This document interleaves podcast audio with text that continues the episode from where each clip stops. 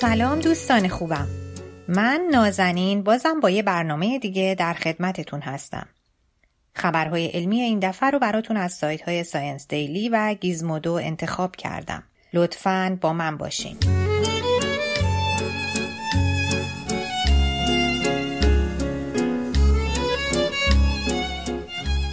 پوشش حرارتی تنها به ضخامت ده اتم برای محافظت از ابزارهای الکترونیکی می تواند پنجاه هزار بار نازکتر از لایه های محافظ فعلی گوشی های تلفن همراه و لپتاپ ها باشد.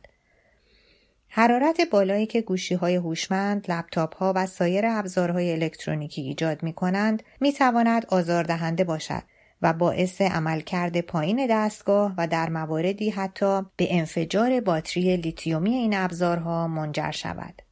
مهندسان برای جبران چنین نارسایی هایی اغلب لایه هایی از شیشه، پلاستیک و یا حتی هوا را به عنوان عایق به کار می گیرند تا کاربران را از آسیب احتمالی حرارت تولید شده توسط قطعاتی مانند ریز پردازشگرها در امان نگه دارند. محققان دانشگاه استنفورد به تازگی نشان دادهاند که با قرار دادن فقط چند لایه که تنها چند اتم زخامت دارند بر روی نقاط داغ می توان لایه 100 برابر زخیمتر از یک محافظ شیشه ای ایجاد کرد. اریک پوپ پروفسور مهندسی برق و نویسنده مقاله‌ای که در 16 اوت 2019 میلادی در مجله پیشرفت‌های علمی به چاپ رسید می‌گوید پوشش های حرارتی به این نازکی به مهندسان این توانایی را می دهد که ابزار الکترونیکی بسیار ظریفتر و جمع و جورتری از ابزار الکترونیکی موجود بسازند. سم وزیری دانشمند فوق دکتری این تیم تحقیقاتی می‌گوید ما ایده استفاده از لایه های نازک اتمی به جای شیشه های زخیم را از پنجره های دوجداره خانه ها الهام گرفته ایم. این گروه محققان دانشگاه استنفورد از یک لایه گرافین و سه لایه صفحه مانند موادی که هر یک تنها سه اتم زخامت داشته برای آزمایش خود استفاده کرده اند. گرافین یک آلوتروپ یا آرایش اتمی مولکول کربن به صورت یک لایه شبکه دو بعدی شش ضلعی اتم هاست که در هر رأس آن یک اتم کربن قرار دارد. گرافین از اجزای ساختار پایه‌ای آلوتروپ های دیگر از جمله گرافیت و زغال می باشد. گرافین نازکترین ماده است که تاکنون شناخته شده و ضخامت آن تنها یک اتم است. در حالی که بسیار محکم است و سختی آن دویست برابر فولاد است. این لایه محافظ علا رقم نازکی بسیار مؤثر است زیرا نوسانهای گرمایی اتمی آن تعدیل می شود و بیشتر انرژی خود را طی عبور از هر لایه از دست می دهد. هدف نهایی اما در ورای ساخت این آیقهای حرارتی نازک حکایت از آرزویی بزرگتر دارد.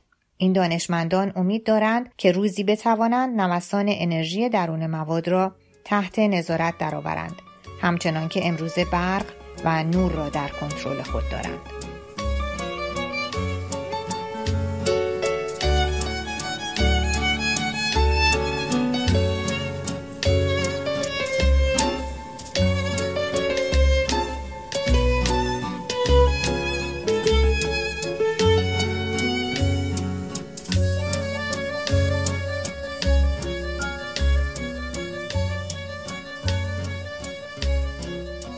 هوای آلوده و بیماری های افسردگی و اختلال دو قطبی هوای آلوده می تواند خطر بیماری افسردگی و اختلال دو قطبی را برای ما افزایش دهد. با هر نفسی که می کشید به جز اکسیژن که مورد نیاز ریه های شماست بسیاری چیزهای دیگر از جمله ذرات مواد دیوکسید سولفور و اوزون را نیز فرو می‌برید که همگی نه تنها به قلب و ریه های ما آسیب می‌زنند بلکه احتمالا وارد بدن ما نیز خواهند شد. تحقیق جدیدی نشان داده که آسیب آلودگی هوا چیزی بیش از صدمات وارد به دستگاه عروق و تنفس است. این کیفیت نامطلوب هوا می تواند مغز افراد را نیز به هم بریزد و احتمال ابتلا به بیماری های از قبیل افسردگی، اختلال دو قطبی یا اسکیزوفرنی را بالا ببرد. این تحقیق که روز سهشنبه گذشته در مجله PLOS بایولوژی منتشر شد بر روی جمعیت هایی در دو کشور آمریکا و کانادا انجام شده است. محققان دریافتند که در هر دو کشور هوای آلوده منجر به افزایش 29 درصدی نرخ اختلال دو قطبی شده است. این افزایش در مورد بیماری های افسردگی و اسکیزوفرنی در این دو کشور با یکدیگر تفاوتهایی داشته که محققان آن را به گروه های متفاوتی از اطلاعات وابسته دانستند.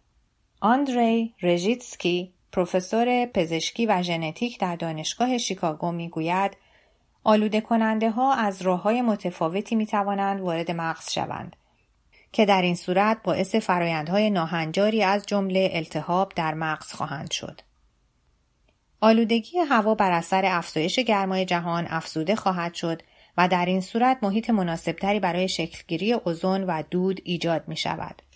جوامع رنگین پوست ها و خانواده های کم درآمد که لاقل در آمریکا اغلب در نزدیکی آلایندگان محیط زیست زندگی می کنند همکنون دچار بهداشت نامناسب و مشکلات سلامت و از سوی دیگر عدم دسترسی و یا دسترسی محدود به خدمات بهداشتی هستند. پروفسور رژیتسکی امیدوار است این یافته ها برای تمرکز و توجه بیشتر بر روی عوامل محیطی بیماری های روانی به دانشمندان کمک کند.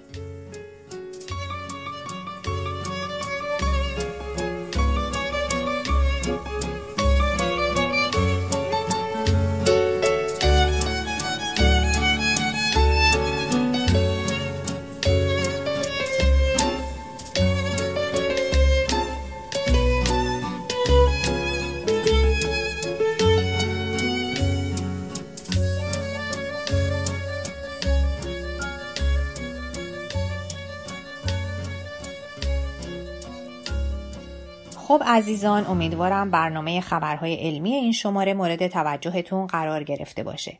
از همراهیتون سپاس گذارم و تا برنامه بعد خدا نگهدار همه شما.